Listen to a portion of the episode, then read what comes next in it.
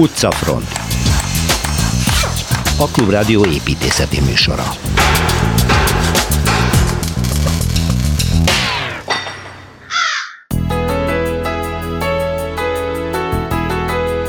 Palermótól alig 8 kilométerre van Monreale, az egykori Szaracén királyság központja. Szilveszter Ádámmal itt folytatódik a szicíliai körutazás. Alexander Bodon, vagyis Bodon Sándor a Hollandiában élt világhírű építészről és a magyar művész dinasztia történetéről hallunk Goddang Tibor építészeti kutató új rovatában. Az új piac és a felette működő rendezvénytér köré mintegy 5000 négyzetméternyi területen Újpest pihenőparkja épül. Tripon Norbert alpolgármestertől halljuk majd a részleteket. Grünwald Mór szecessziós háza a Rákóczi úton volt, illetve ma is ott van, csak éppen nem látszik rajta semmi az eredeti stílusból. Kelecsényi Kristóftól megtudjuk, hogy mi történt. Himfi. Ez volt Kisfaludi Sándor egyik költői álneve, és ma ezt viseli a Gellért hegy oldalában egy utca, pontosabban egy lépcső.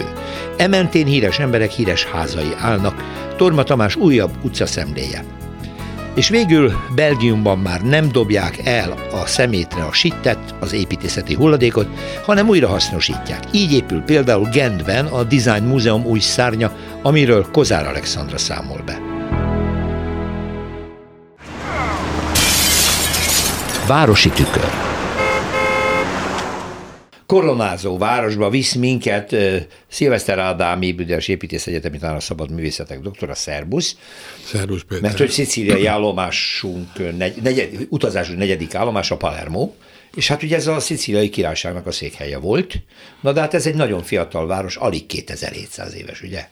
Nem Palermóban leszünk, hanem Palermo érintésével, Na. 8 kilométerre tőle a hegyek felé, dél-nyugatra van Moreale. Kirándulunk? Honnan? Aha. Onnan kirándulunk, aztán leszünk Palermóba is, de Na, jó. ez azért érdekes, mert Csefaluról beszéltünk. Igen. És ugye a Norman hordítás idején, és amikor már a szicíliai királyok normanok voltak, Igen. akkor itt képült két nagy katedrális, a Cefalui és a Morealei.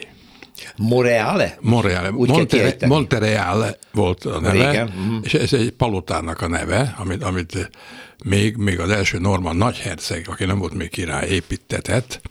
Egy nagyon-nagyon szép, a palota elpusztult már, de ennek a helyére épült, ez egy dom tetején, egy lankav szélére kinyúlóan ez a nagy együttes, mert ez katedrális egyben Bencés Kolostor templom, apátsági templom is később az, az vált meg bővült. Ez egy nagyon-nagyon érdekes épület, és azt kell mondani, hogy, hogy hogy a Csefaluval egy, egy időben, később épült. A Csefalu ezt abszolút tiszta norman felfogású, ez meg az érdekes, mert ebben három stílus keveredik. Nos. Hát először azt kell tudni, hogy 836 után hosszú időn keresztül a szaracénok központja volt Palermo. Aha. És az, az a, a képzés, és azok a technikák, amiket a, az arab népek ugye alkalmaztak, azok itt megjelennek a templom homlokzatán, meg, meg a, a, a kerengőnek az oszlop fejezeteiben. Uh-huh. Tehát egy kicsit csipkézelt, aprólékos és színes. Igen, igen. igen. Tehát, és, és a, a ké, három apszis, ami, ami, ami a kelet felé néz, annak a homlokzat az, az kifejezetten arabesznek nevezhető. Most a szaracénokról azt kell tudni, hogy, hogy ez egy gyűjtő fogalom. Tehát az arab népeknek a, a, a két nagy, nagy csoportja, az a Nílustól keletre és azok a szaracének, a nyugatesek azok a mórok. Aha. És, és Én nem is tudtam. Aha. Ez a lényeg az, hogy, hogy, hogy a 624 óta keletkezett ugye az iszlám vallás, és ezek, ezek az iszlám emberek, és azt kell mondani, hogy egy nagyon erős tengeri flottája volt. Uh-huh. Tehát amikor Pisa építette azt a hatalmas nagy építést, akkor ez egy pízai győzelem volt, és a szaracének rengeteg vagyon tudtak szerezni a szaracénektől. Na most ez, ez hogy itt, itt megjelenik a szarac, és megjelenik a bizánc is. Uh-huh. Ugye, mert itt ezek a, ezek a kulturális hatások, amik hatalmi hatásokból erednek, ezek leolvashatók ezen a, ezen a templomon. Azt is kell tudni, hogy 2015-ben a világörökség részévé tett az UNESCO, ezt, a, ezt az összefüggő szicíliai területet úgy fogalmaz, hogy, a, hogy a, az arab norman Palermo és a, a, a Csefalu és a, és a Moreale katedrálisok. Na most közelítve a templom az az érdekes, mert amit láttunk a Csefaluban itt is megjelenik, hogy van két torony, ami közül a nyugati toronyok közül a déli az magasabb, és van négy-négy, a négy evangélistára emlékező bővülete fölfelé kis tornyoskák, a jobb oldal az kisebb, és a bejárata az egy három évű portikus, az ez hasonlít elvében a Cefalóira, mert itt is van egy terasz, és amögött jelenik meg a, a főhajó bűtője. Maga a, a templom az, az körülbelül olyan, mint, mint a, a alaptípusában, mint a Csefalói, csak a négyezet után egy kibővülés van. Tehát a mellékhajók nem futnak tovább, és utána pedig az a szélesség, ami a Szenti mellett kialakult mellékhajóként, az is nagyobb. Uh-huh. És ez aztán ívbe fordul át külön-külön, és ez az még kívülről kifejezetten szaracén hatású. Van még egy, egy bizánci jel benne, az egy fantasztikus arany mozaik. Hát gondoltam, hogy itt is van, van, van egy, egy, egy, egy Jézus Krisztus pantokrátor boltozatra tett gyönyörűséges kép, és ezek, ezeknek a minősége is fantasztikus. Na most azt kell tudni, hogy ez a templom, ugye az Csefaló 1131-ben lett püspöksége, és akkor kezdték építeni, ez pedig 1170-es években indult el, és aki építette, az második Vilmos, a jóságos Vilmos szicíliai király, aki, aki érdekes ember, mert az apja egy gonosz, gonosz első Vilmos gonosz ember volt, kíméletlen, ez viszont nagyon aktívan részt vett a, a harmadik szentföldi keresztes háborúnak a szervezésében. Tehát ez egy, ez egy nagyon fur, furcsa sziget ez a, ez a Szicília. De, de hadd kérdezzem meg, ugye Taormina volt az első állomás, Igen. amit elmeséltél, hogy milyen, de ott arról beszéltél, hogy eredetileg görögök lakták, Igen. de itt már Palermóban nem volt görög hatás? Annó. Nem, nem, érdekes módon. Ha. Érdekes módon, szóval, ez egy, ez egy kikötő volt, egy nagyon jó kikötő az, ókorban is, és az is érdekes, hogy a nápolyi királyságban mindig összefüggésben volt, szövetségi rendszerben volt. Értem. Uh-huh. És majd, amikor ezt fog beszélni Amalfiról, ami döbbenetes érdekes, hogy egy, egy kicsi, gyönyörű, hegyre futó városnak a mai katedrális, hogy ez egy hatalmas egy katonai erőt is reprezentált, és Nápoly szövetségese volt a szaracénok ellen, ellen például. Igen. De Amalfi együttműködött a szicíliai politikai egységekkel. Annál is inkább, hogy, hogy, hogy Nápoly és Szicília az, az, az, az egy kettős királyság volt. Uh-huh. Igen. Az is érdekes, hogy az európai rakodók mennyire akarták, hogy ők itt valamilyen pozíciót szerezzenek, és sokaknak sikerült is. A későbbiekben. Igen, és ezt mindig a pápaság támogatta ezeket a igyekezeteket nem mindenki javára.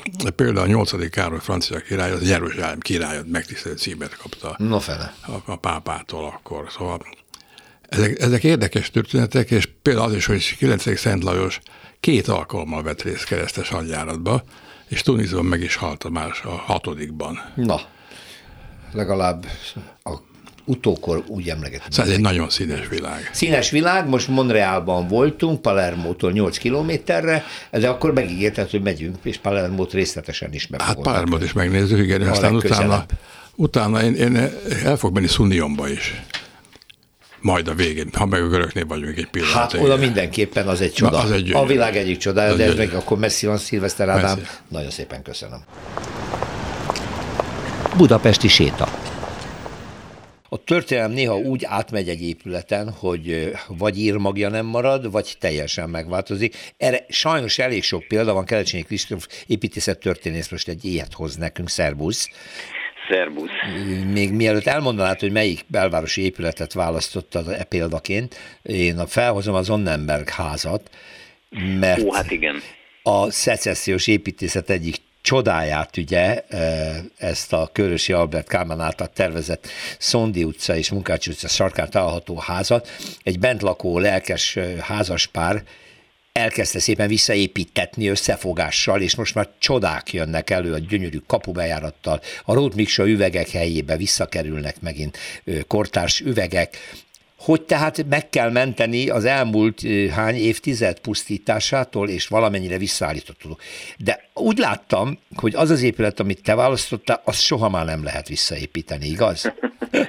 hát ugye ezzel óvatosan bánjunk, hogy mit lehet meg mit nem visszacsinálni, de igen, igen, igen. Ugye a Rákóczi út 30-as számú épületéről beszélünk, ami hát így talán nem sokaknak ismerős, de a Rókus kápolnával szemben ott megállunk azon a kis teresedésen, akkor, akkor ugye gyakorlatilag ez a ház néz arra a, a kápolna előtti térre, a túloldalról, a hetedik kerületi oldalról. Igen. Jelenleg egy elég jellegtelen épület, de hát a műfaj, a rádió műfajából tekintett kifogadóan nem tudunk képet róla mutatni, de Hát a Facebook olyan... oldalra, ha rátekintenek, Árva Brigitta szerkesztő már ki is tette a jelenlegi állapotot, és mellette egy régit.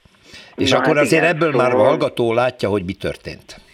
Hát, egy, hogy egy elképesztő átalakulás, leegyszerűsödés történt, de nagyon érdekes dolgok húzódnak e mögött. Ugye ne feledjük el, hogy a századforduló időszakában, amikor ugye ezt a korszakot, hát ugye most már az építészet történészek azért szecessziónak nem annyira szeretik hívni, mert ugye az kifejezetten a Bécsből indult mozgalomra utal, de hogy, hogy ugye a, a századfordulónak ebben a historizmus alól felszabaduló világából, ugye a, mondjuk így, hogy az építészek, a tervezők ugye nagyon sok fele szaladtak igen, szét. Igen. És ugye ez is egy bizonyos irányt képvisel, és nyilván ennek a kísérletezésnek voltak olyan, hogy mondjam, irányai, amik azért nem lettek annyira népszerűek, már akkor sem, és aztán később a korszaknak kicsit, ahogy elmúlt a divatja, és ugye már a 20-as, 30-as, 40-es években járunk, úgy meg már abszolút az ízlésváltozással ezek a házak,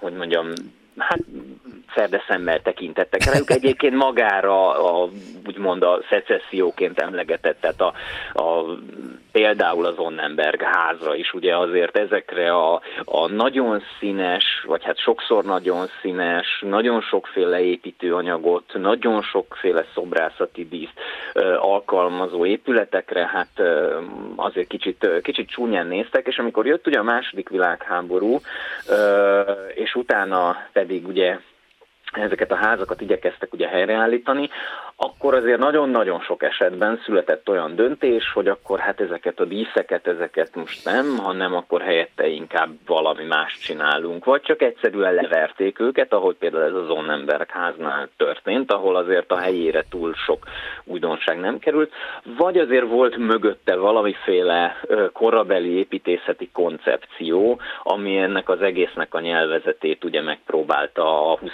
század második felébe átörökíteni. Most a kicsit elrugaszkodunk, akkor ugye azért a, alapvetően például a királyi palota átalakítása is ugye Budán, az is ebbe a vonulatba illeszthető, ahol ugye az eredeti építészeti nyelv annyira már nem tetszett, és ugye helyette csináltak valami mást.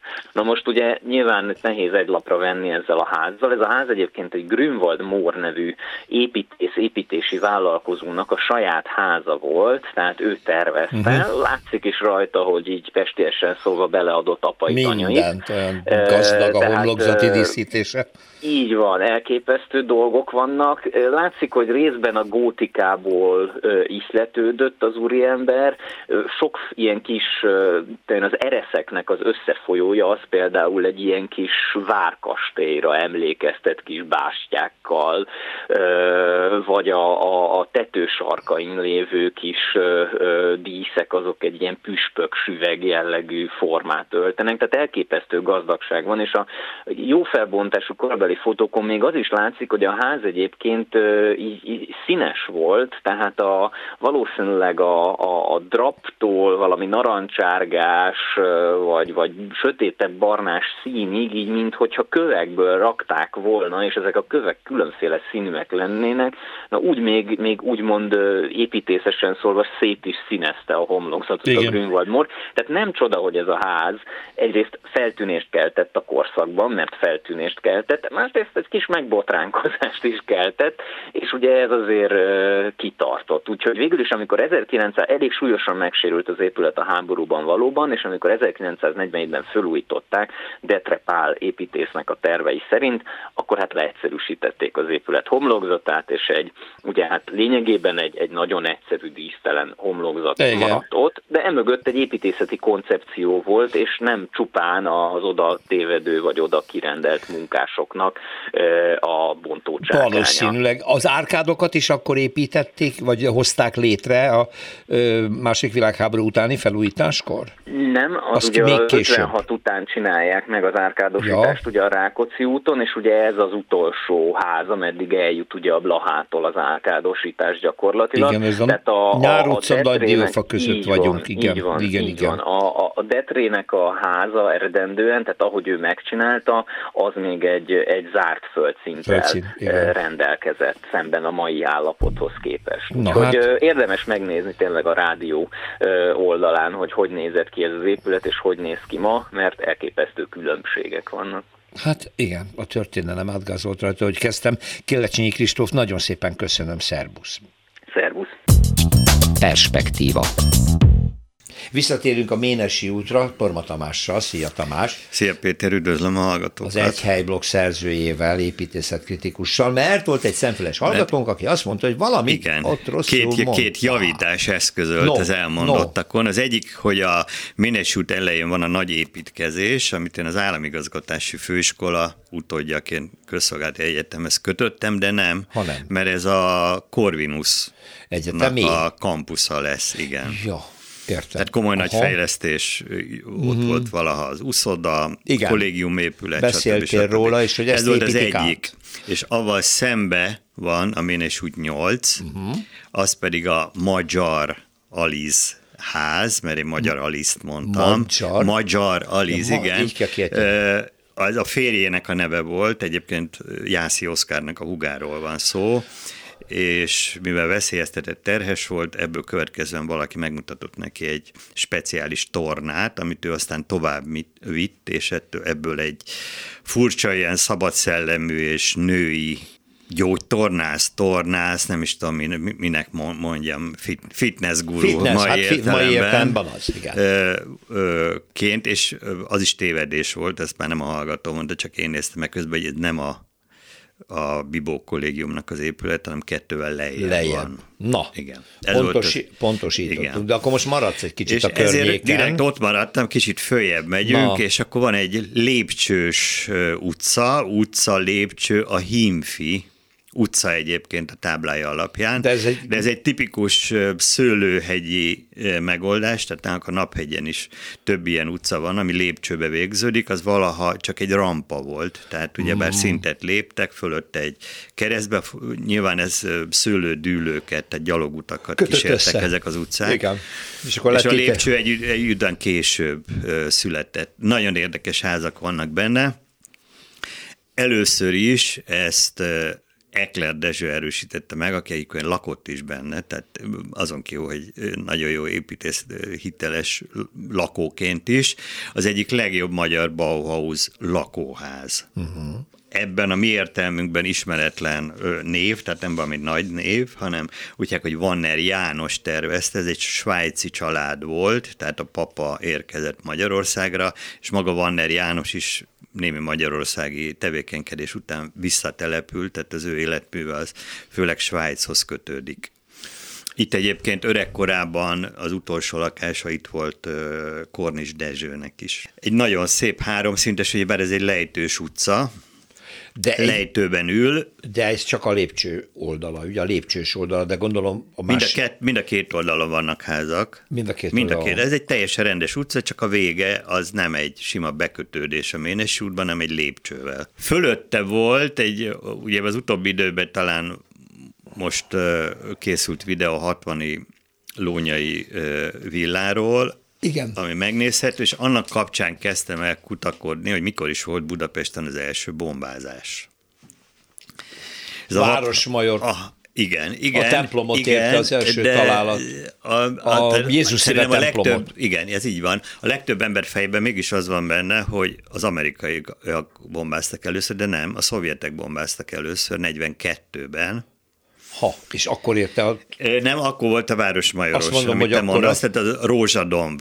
Akkor semmisült meg Zilahi Lajos, az író villája a Rózsadombból, meg is haltak többen két gyerek is, de nem az Zilahi családból, mert ő Hollywoodban volt, Aha. hanem akik bérelték. Yeah. Egy másik Zilahi, Zilahi Irén, a kornak egy nagyon híres primadonnája, szubretje, színésznője, minden volt. Ő viszont meg is halt 44-ben egy bombázásban, itt a Hinfiben.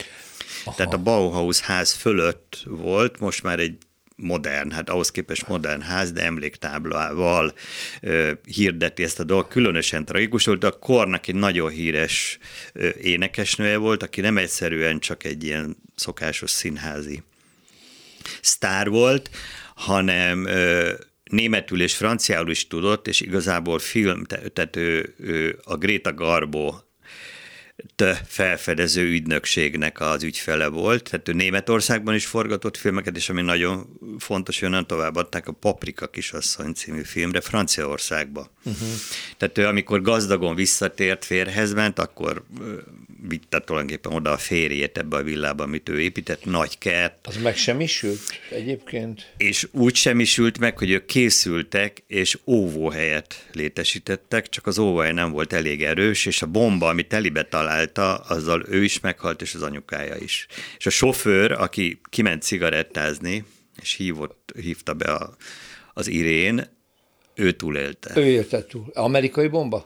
Az már Ez amerikai. már amerikai. 44. 42-ben a szovjetek, szovjetek bombáztak, két is. demonstratív bombázás, és, és 44-től nyártól kezdve, ez azt hiszem egyébként az első volt, uh-huh. az mhm. első amerikai vagy szövetséges bombázás amikor az amerikaiak, illetve a szövetségesek elkezdtek. No, nézzük még, van-e a hínfi lépcsőn? Így van, mert ott van a Bauhaus ház alatt a Welder Gyula ö, építés. saját villája, nevezzük így, ugyebár Villányi út közel van, Igen. és hogyha azt mondjuk, hogy Ciszter gimnázium, illetve mellette a Ciszter templom, akkor, akkor 20-as évek nagy magyar neobarokk építészéről De hát ő építette a Madács, Madács van, téri, jó építész volt, és követte a korszellemet, és a 30-as években bizony a, a Madács udvar, nem az egész, hanem, a hanem csak a bejárati rész, igen, az kötődik Gyula. hozzá, és akkor van még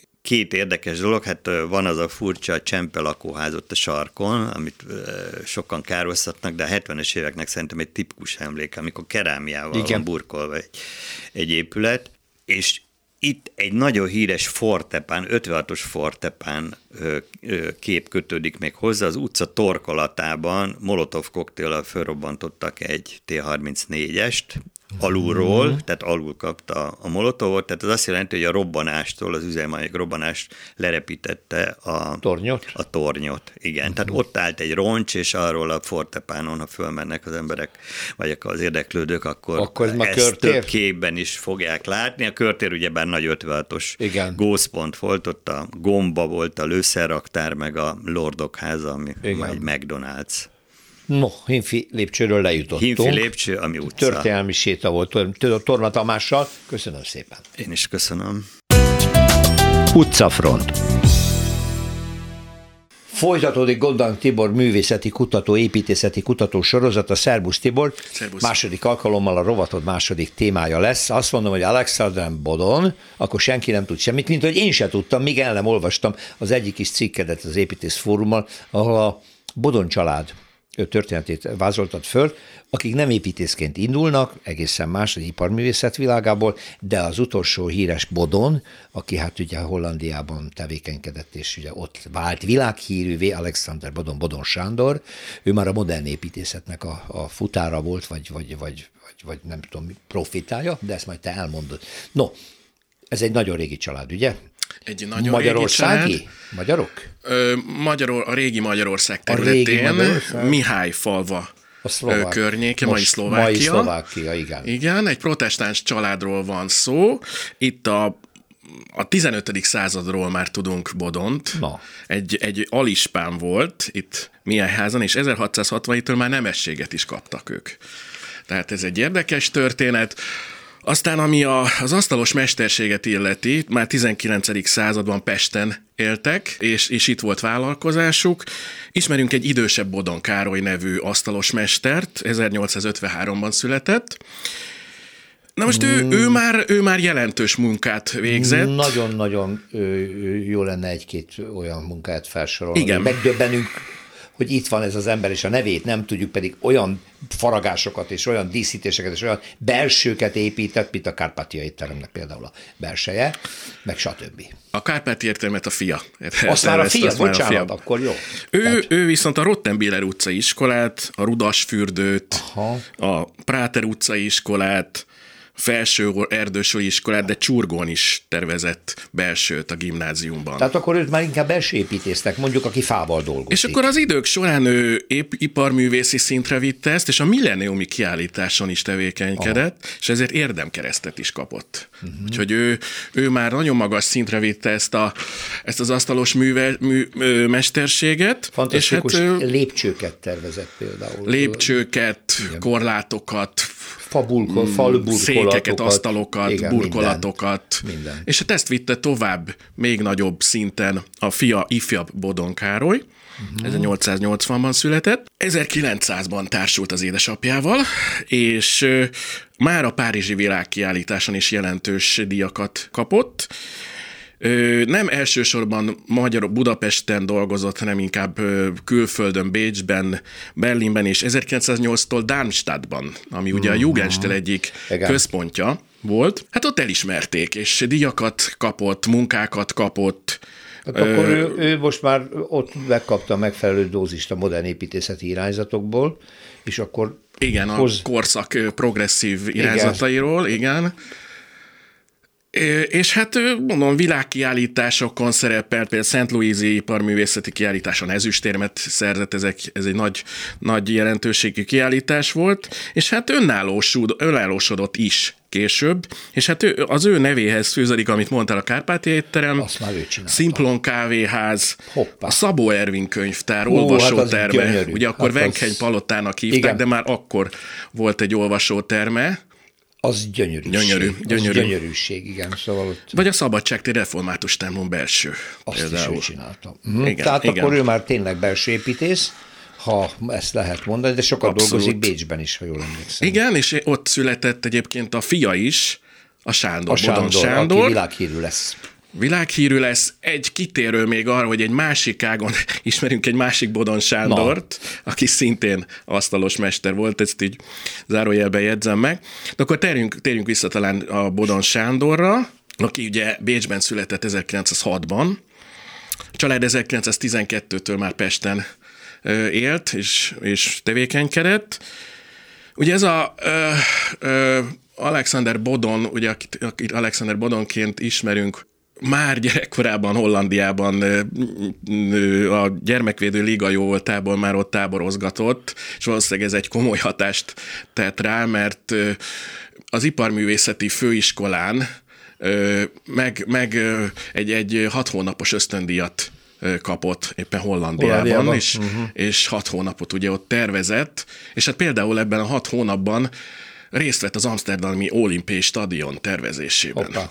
Tehát ez egy komoly komoly munka volt, aztán hazajött, hazajött hat hónap után, de nem nagyon, nem nagyon érezte jól magát itt. Nem nagyon érezte jól magát itt, az apukájával sem akart már igazából tovább dolgozni, Széchenyi fürdő munkálatain, bővítési, javítási munkálatain te dolgozott egy kicsit, aztán visszament. Visszament, visszament Hollandiába már. Visszament Hollandiába, 29-ben visszament, és ott is maradt. És szép ott is lassan maradt nemzetközi hírű építész lett belőle, mert igen, ő, igen. Már, ő, már, ő már ő modern, Bauhaus-tól kezdve egészen a... És nagyon fontos műveket, hadd mondjak még, no. hadd mondjak párat. 1932-ben Amsterdamban a Schröderen Dupont könyvesboltot ö, belsejét tervezte, akkor 34-ben Hilverzumban egy, egy rádióstúdiót. Uh-huh tanított a Művészeti Akadémián. 39-ben már holland, holland állampolgár lett, és 51-ben egy nagyon fontos kiállítási csarnokot tervezett, amit a modern építészet egyik fontos elemének tartanak. Ezt a hatalmas nagy... Rotterdamban. Aha, Rotterdam. nagy fesztiál, fesztiál, igen, ez a 70 nagy... méter fesztávolságú, igen, igen, igen. gigantikus méretű. Igen, igen, ezt nagyon sok helyen említik, és hát egy nagyon fontos utolsó munkája volt ez a Rotterdami Múzeum Boymans Beiningen, amit az 1960-as években tervezett, de még ő újította fel az 1990-es években, tehát 30 év múlva, és hát végül is ezt, ezt nevezhetjük a legutolsó nagy opuszának, és 1993-ban hunyt el Amsterdam őrzi a, a hamvait Alexander Bodonnak. Köszönöm szépen. Én is köszönöm. Magas lesen. Mondok egy véleményt, azt mondja, hogy na végre, már évek óta üresen áll a régi piac területe, most nagyon helyesen parkot alakítanak ki. Gondolom ez egy olvasó véleménye volt. Az Építész Fórum ugyanis megjelent egy nem túl részletes, de nagyon érdekes hír arról, hogy Újpesten valami készül, már pedig, amire az olvasó is utalt, a régi piac helyén, ahol évekkel ezelőtt átadták a, az úgynevezett áprendezvénytermet, ami alatt ott van az új piac, és egy egészen különleges épület jött létre, piac és kultúrpalota egyben, de előtte egy hatalmas tér van, ami eléggé rendezett, amire az önkormányzat most meghirdette, hogy egy óriási parkot fog építeni, azt hiszem 5000 négyzetméter, de mindjárt segít mindebben nekünk. Trippon Norbert, Újpest alpolgármester, jó napot kívánok! Jó napot kívánok, és üdvözlöm a kedves hallgatókat is! Szóval elég nagy zöld beépítés, de nem csak ez a fontos, hogy zöld, hanem ebből egy olyan park lesz, amit a gondolom a lakosok már régen vártak. Miért nem a appal együtt sikerült megoldani? Újpestnek van egy gyönyörű nagy főtere, a Szent István tér. Igen. Ugye ezek történelmi bizonyos értelemben, hiszen itt található az Újpesti Városháza, ami a maga eklektikus szecessziós stílusával az, az egyik legszebb városháza. Csoda. Az, az a fővárosban itt található a Ege királyné a, a templom, ami szinte az 1800, úgy emlékszem, 1875 és 81 között épült, a református templom. Számos helyileg védett épület határolja az óriási kiterjedésű Szent István teret Újpest város szívében, és igazából elképesztően jók az adottságai ennek a térnek ahhoz, hogy egy valódi nagyvárosi sok funkciót ellátó közösségi területként funkcionáljon. Ugye ennek talán az egyik legfontosabb előtörténete az, hogy 2008 és 2010 között a korábbi alpolgármesterségem idején is az én vezetésemmel először is létrehoztunk egy gyönyörű térburkolt rendezvényteret, főteret Újpest városháza körül tulajdonképpen, ami gyakorlatilag abszolút mértékben bevált, hiszen korábban parkolás volt, rendezetlenség volt, most egy gyönyörű burkolt, tulajdonképpen Budapest egyik legszebb főtere található ott, ami egy nagyon jó szabadtéri rendezvényközpont is, ott tartjuk a karácsonyi vásárt, városnapi rendezvények vannak, tehát ez, ez, ez bevált. De emögött volt a régi piac. Emögött volt a régi piac. Ami azért uh, elég már lepusztult volt. Hát igen, Ennyi szóval, szólva. Igen. Na és akkor a, a helyet A következő az lépés az az történt, hogy az előző városvezetés, és most én elvonatkoztatok a pártpolitikai összefüggésektől, úgy döntött, hogy a régi piac épületét elbontja, és megépíti az új piac épületét, aminek a tetején az áprendezvény központ Ez egy nagyon jó ötlet van. volt, ez egy Tehát nagyon jó ötlet volt. Ez a döntés, ez ugye szervesen épült arra, amit mi korábban elkezdtünk, és azért vonatkoztatok el a pártpolitikától, mert mi ugye azért lokálpatrióták vagyunk helyben elsősorban, Újpest pártján állunk, ezért nem tagadjuk el az elődeinknek is az érdemeit, és ciklusról ciklusra igyekszünk egymás munkájának a jó dolgaira ráépíteni. Én Szá- azt gondolom, hogy ez egy... Azért hadd tegyem hozzá, hogy ez egy elég normális dolog, hogy a köztérnek nincs politikai színezete, ez hogy jobb vagy baloldali. Mondjuk ez, ez a világ normális helyén föl sem merülne, de hát mi itt élünk. Igen. Mi azért az... Újpesten erre azért azt gondolom, hogy, hogy, hogy Na, ez példás egyébként, hogyha tudnak így gondolkodni. És, és, és, ugye ez volt a következő, tehát a főtér megépült 2010-re, utána a következő város az elbontotta a régi piacot, megépült, megépült az, az új, új piac és az áprendezvénytér.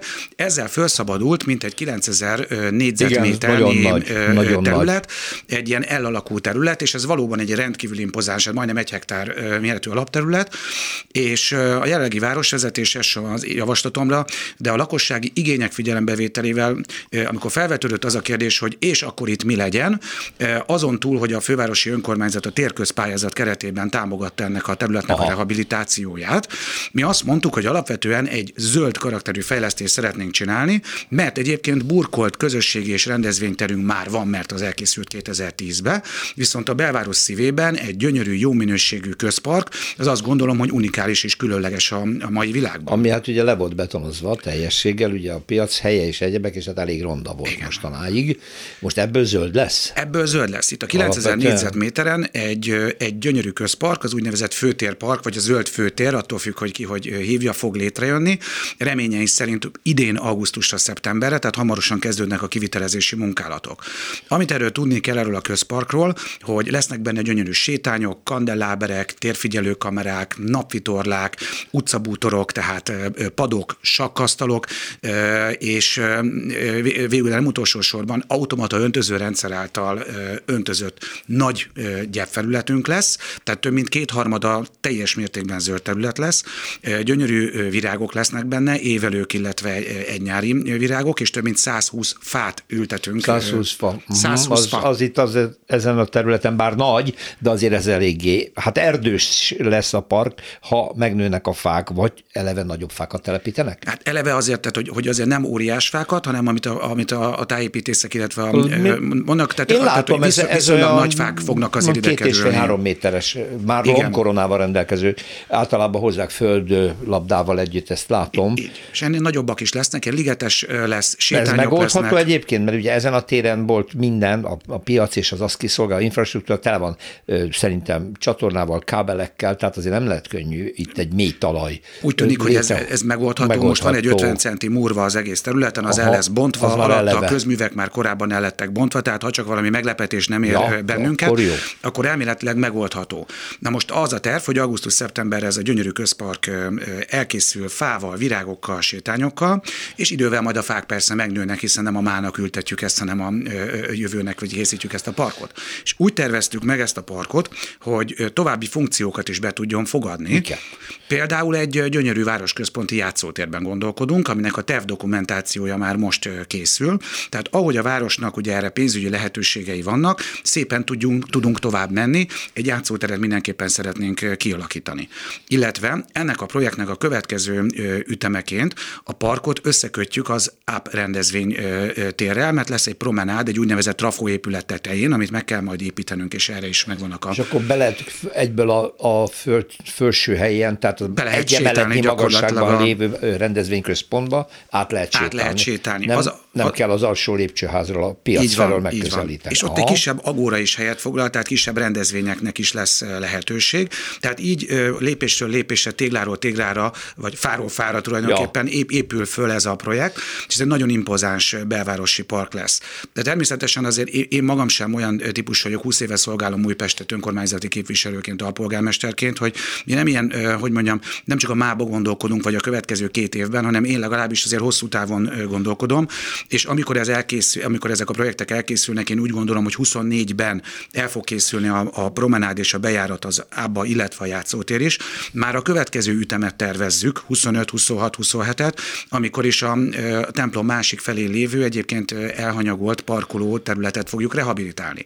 És az de egésznek, az is park lesz, tehát magába olvasztja? Nem, az, az a mai elképzeléseink szerint, de erről majd az újpestiekkel kell azért egy, egy, egy közösségi párbeszédet lefolytatni, hogy ők valójában hogy gondolják. Igen. Egyelőre úgy tűnik, hogy a parkolási funkciónak ott azért van szerepe, van rá igény, de nem ilyen formában, ahogy most van, tehát azért egy kicsit zöldebb formában és egy kulturáltabb formában szeretnénk Tehát megmarad a parkolási lehetőség, mert mondjuk el, ez egy nagyon jó hangulatú hely. Újpest a kis utcáival és az alacsony házaival gyönyörűen kapcsolódik ez az óriási térhez. Tehát szépen az ember sétál egy kisvárosi helyenként egészen patinás polgári millióben, és akkor megérkezik egy óriási térre, ami majd most már tényleg gyönyörű lesz, és ezek az állapotok megszűnnek, és ez a kölcsönöz neki egy, hogy mondjam, tehát szemmagasságban jó ezt élvezni. Ott van ugyan a nagy templom, meg ott van ugye az önkormányzati fantasztikus palota, de ö, mégis, mégis az ember nem egy nagyvárosi hatalmas falakkal körbevett téren van, és ezt ki, en, nagyon ügyesen most kihasználják végre. Igen. Zárt lesz? A, a park. Ö, Esténként bezárják? Ö, egyelőre úgy tűnik, Mert én hogy, néztem, hogy, hogy Budapest zöldfejlesztésében a lakókörnyezetben illesztett zöld területeket, parkokat, sétányokat, úgy látom az önkormányzatok inkább esténként bezárják, hogy ne verjék szét az utcabútorokat, az éjszakázók, meg stb. De mondjuk ez nagyon nyitott. Én azt gondolom, hogy egy elég nyitott tér, nincsenek nagyon nagy gondjaink egyébként a belvárosban, de a, a Újpest főterén az a tapasztalatunk, azért vannak esetek. Egyelőre úgy gondoljuk, hogy a térfigyelőkamera rendszer és egy folyamatos Aha. biztonsági őri vagy parkőri szolgálat elegendő lesz, Igen. de a gyakorlatban ez azért ki fog, ki fog derülni. Az egésznek mégiscsak az a lényege, hogy ahogy évről évre egymásra épülnek ezek a projektelemek, és végül be fogjuk fejezni a Szent István térnek a, a rehabilitációját, Igen. arra nagyon ügyelni kell, hogy ezek az elemek, ezek, ezek, ezek szervesen kapcsolódjanak egymáshoz, mégis a Szent István terünk egy olyan különleges tér legyen, ami számtalan funkciónak helyet ad. Tehát aki szeretne játszótérre menni, az majd fog tudni játszótérre menni. Mégis egy zöld, kellemes klíma fogja fogadni azért a mai világban szerintem, amikor ilyen nyarak vannak, mint tavaly is volt, meg várhatólag most is lesz. Nem mindegy, hogy egy belvárosi klíma milyen, de ha rendezvényt akar szervezni a város, és több ezen szeretnének összegyűlni, annak is legyen a helye, és természetesen itt, itt piaci kereskedelem is zajlik. Na ezt akartam kérdezni, hogy itt ugyan egy zárt épületbe került a piac, na de hát az folyamatosan fogadja az áruk, ott hol szállítanak, hogyha itt végig park lesz. A piacnak van egy mélygarázsa, és Aha. alapvetően azon keresztül szállítanak, ja. viszont van egy úgynevezett piacplac nevű alkalmi vásár, ami a már korábban kiépített úgynevezett Dunatengely sétányon van. Aha. Tehát az a funkció, az tartósan az marad. megmaradt. Tehát, hogy itt, mhm. és közben a kultúra, ugye az app miatt, meg a rendezvények miatt, a piaci kereskedelem és nyüzsgés, a, a nyugalom, a zöld iránti vágy, a játszótér, és minden egyéb funkció, mi úgy gondoljuk, hogy szervesen össze tud kapcsolódni, mert olyan jó adottságai vannak ennek a térnek, hogyha okosan csináljuk ciklusról ciklusra, évről évre, ahogy jut rá, akkor szerintem itt tulajdonképpen túlzás nélkül mondhatjuk, hogy Budapest talán legszebb rehabilitált főterét köszönhetjük majd néhány év múlva, de ez a park ebben mindenképpen én azt gondolom egy történelmi lépés. Azon kívül, hogy utcabútorok, játszótér, egyebek lesznek, lesz olyan infrastruktúra, hogy mosdó, WC, ha valaki hosszabb időt akarott eltölteni, tud-e venni egy ásványvizet, vagy be kell menni a piacra?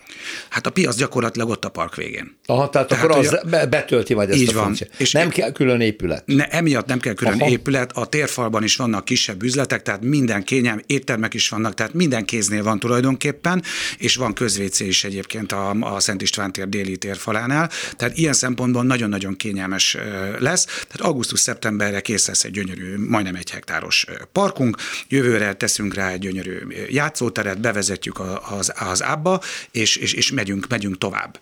Úgyhogy mi nagyon, nagyon fontos történelmi lépésnek tartjuk ezt, hogy egy, egy városközpont rehabilitációjának a részesei lehetünk. Részesei Azzal, hogy számolnak, hogy egy parkot fenntartani hogy a növényzet ne pusztuljon, vagy tudják cserélni, mindig tudják karbantartani, hogy a sétányoknak a burkolatát, hogyha kell javítani, mert ez mindig óriási költség. Nem tudom, mennyire számol. Tudnak ezzel számolni? De persze, tudunk vele számolni. Van egy önkormányzati cégünk, ez az Újpesti Városgondnokság Kft. Tehát vannak a költségvetésében ez benne Így lesz. van, azt, azt abba Mert ezt megmondom, miért kérdezem, én nagyon sok vidéki várost láttam, ahol az Európai Uniós támogatással nagyon szépen belvárosi részeket tudtak rehabilitálni, díszterek épültek, sétányok épültek, néhány év múlva visszatérve lehet látni, hogy kopik, hogy a, a szökőkút elromlik, hogy eltöredeznek a, az utcabutorok támasz korlátai, és nincs pénzt cserélni és akkor viszont borzalmasan néz ki. Szóval... Te teljesen igaza van benne, hogy nem csak építeni kell tudni, és egy szalagot átvágni, igen, hanem minőségi módon fenntartani, üzemeltetni is kell tudni.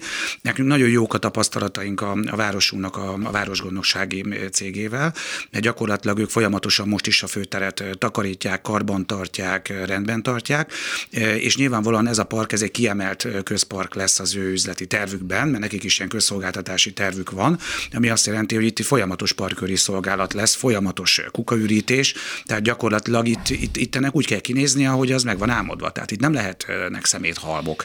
Hát, és, és, és, és a fűnek zöldnek kell lennie, a virágnak meg virágoznia kell tudni. Igen. Még egy kérdés van, hogy ilyen parkokban nagyon jól mutat, hogyha egy-egy képzőművészeti alkotás helyet kap egy szobor, vagy valami térplasztika esetleg terveznek ilyet? Újpest főterén jelenleg két szobrunk is van Igen? egyébként. Az egyik a városalapító Károly grófnak a szobra, Aha. a másik pedig az anyai fájdalom szobja, szobra, ami, ami a, az 1900, ami a trianoni tragédiának állított Aha. emléket. Ugyanakkor a közparkban jelenleg nem terveztünk ö, ö, szobrot vagy ö, ö, térplasztikát, viszont nagyon szépen köszönöm az ötletet, mert ha én innen elsietek, akkor megkeresem az alpolgármester kollégámat, Bedőkat alpolgármester asszonyt, Na. és ezt az ötletet tolmácsolom felé, így, így, így most már azt mondom, hogy nem, hogy nem kizárt, hanem valószínű, hogy lesz ilyen Örülök, is. hogy a, az utcafront hozzájárul ehhez a fejlesztéshez, legalábbis ötlet szintjén, akkor megyünk a nyár végén. Mondjuk én, én rendszeresen járok az ábba e, egyébként is, én most különösen örülök ott nyár végén már itt egy parkon sétálhatok keresztül, és uh, még egy kérdés. Említettem, hogy ennek a környezete ugye az áp mögötti rész kisvárosi kis földszintes épületek kicsi utcáskákkal, ezt meghagyják. Ugye nem lesz magas építés itt a környezetében. Hát a, ugye épült magas épület a Váci út mentén. Ott igen. Ott, ott igen. Ott igen de, de alapvetően az a, az a térség az egy ilyen szerves módon megújuló rehabilitál, rehabilitáló térség. Az önkormányzatnak olyan tervei, hogy egy bontógolyóval neki, ilyen, ilyen, ilyen, ilyen nincsen. Jó. Ilyen, ilyen nincsen, de természetesen a magunk lehetőségeihez mérten azért fejlesztjük azt a térséget. Köszönöm szépen, Tripont Norbert, az újpesti alpolgármester elmondta, hogy mi készül nyárra, számon kérjük, oda megyünk, jó? Nagyon helyes, köszönöm szépen, várjuk Önöket szeretettel Újpesten. Jót, köszönöm szépen. Utcafront. Több mint 30%-ban felelős a környezet szennyezésére az építőipar, ugyanis nem csak az építkezés közben fogyaszt borzalmas mennyiségű energiát, hanem az építőanyagok előállítása az nagyon energiaigényes és környezetszennyező. Ehhez képest egy nagyon üdítő hírrel érkezett Kozár Alexandra, szia! Szervusz, mert hogy ugye Gentben a Design Múzeum bővítését egy különleges anyaggal végzik el. Mi ez? Ez egy tégla, aminek tulajdonképpen neve is van, az a neve, hogy Gent Waste Brick, vagyis a, a genti fölösleg ö, tégla, Aha. a genti ö, hulladék tégla, és ö, bárki, aki helyi lakos, tulajdonképpen elkészíthet egy ilyet ott helyben. Hogyan? Na most ennek az a lényege, hogy ö, 63%-ban újrahasznosított anyagot tartalmaz, őröt betonból van, aztán ott helyben összegyűlt építési üvegből, anyagból, törmelékből, és nem égetik. Ha nem. nem hogy égetik, lesz belőle tégla?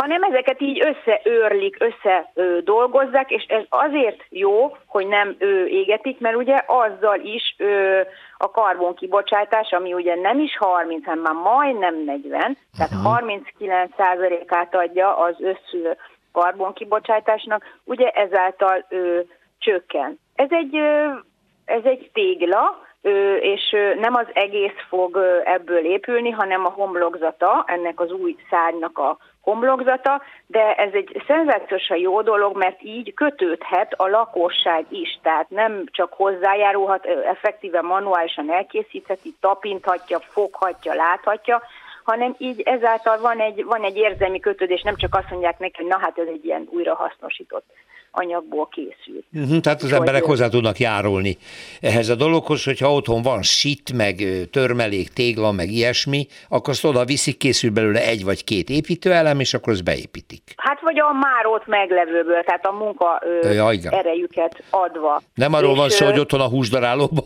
betonhulladékot találjuk nem, nem. le. Ott, ott a, a helyszínen. Nyilván. És Hát láttam videón egy-két felvételt, hogy milyen tégla készül. Kinézetre teljesen olyan, mint egy itónk, tehát nem látszik egyáltalán. Ugye szürke valami. Aha. Igen, olyan fehéres, halvány szürke, nem látszik heterogénnek, de hát teljesen mindegy is. Maga egyébként a szárny, ez a negyedik szárnya lenne a a régóta ö, létező három szányból ö, élő híres múzeumnak, azért tegyük hozzá, hogy ez a második legnagyobb flamand város. Én ugyancsak Brüsszben jártam, de ö, hát Gent is nagyon-nagyon hasonlít hozzá, régi történelmi, ugye már a kikötő város és kultúrás. Ö, nagyon fontos, hogy ö, az a város, amelynek a belvárosában már egyáltalán nincs jármű. Egyáltalán nincsen, így van. nagyon, hosszú, hosszú sétáló utca. Nagyon kellemes, nagyon kellemes. És de egy nagyon jó kétkötői kocsmája van, de ez egy privát élmény, ezt nem mesél. Ez, igen, hát nekem valahogy úgy jött össze, hogy csak a, csak a brűzs, úgyhogy legközelebb mindenképp potlom, de a lényeg, hogy ez a DING, így hívják, hogy Design in, in Gent Múzeum, 2025-re lesz kész, amit ez a szárnya, ezen az új ö, módon, és ami még fontos szerintem, és érdekes, hogy ez megint egy olyan példa, hogy itt a látvány elemek, a látványfotók kapcsán lehet látni, hogy itt sikerül összehozni a kortársat az, az eredetivel. Tehát egy olyan modern egyveleg jön létre, ami, amit lehet historizálónak is hívni, amit lehet kortásnak is hívni, de nagyon-nagyon jól össze, mint az osztrákoknál, vagy, vagy gyakran a németeknél. Tehát itt is azt uh-huh. látjuk, hogy, hogy sikerül esztétikailag is, anyagában, minőségileg, tehát egy nagyon-nagyon-nagyon jó ízlésű, érdemes fölmenni a múzeum honlapjára és megnézni, van angol és francia nyelven, és még nyilván azért flamandul viszonylag azért kevesen. Segítsük a magyar hallgatót, építészforum.hu oldalán is talál valamilyen beszámolót erről, és akkor ott lát képeket is Kozár Alexandra. Köszönöm szépen, szervusz, szia! Szervusz, viszont hallásra!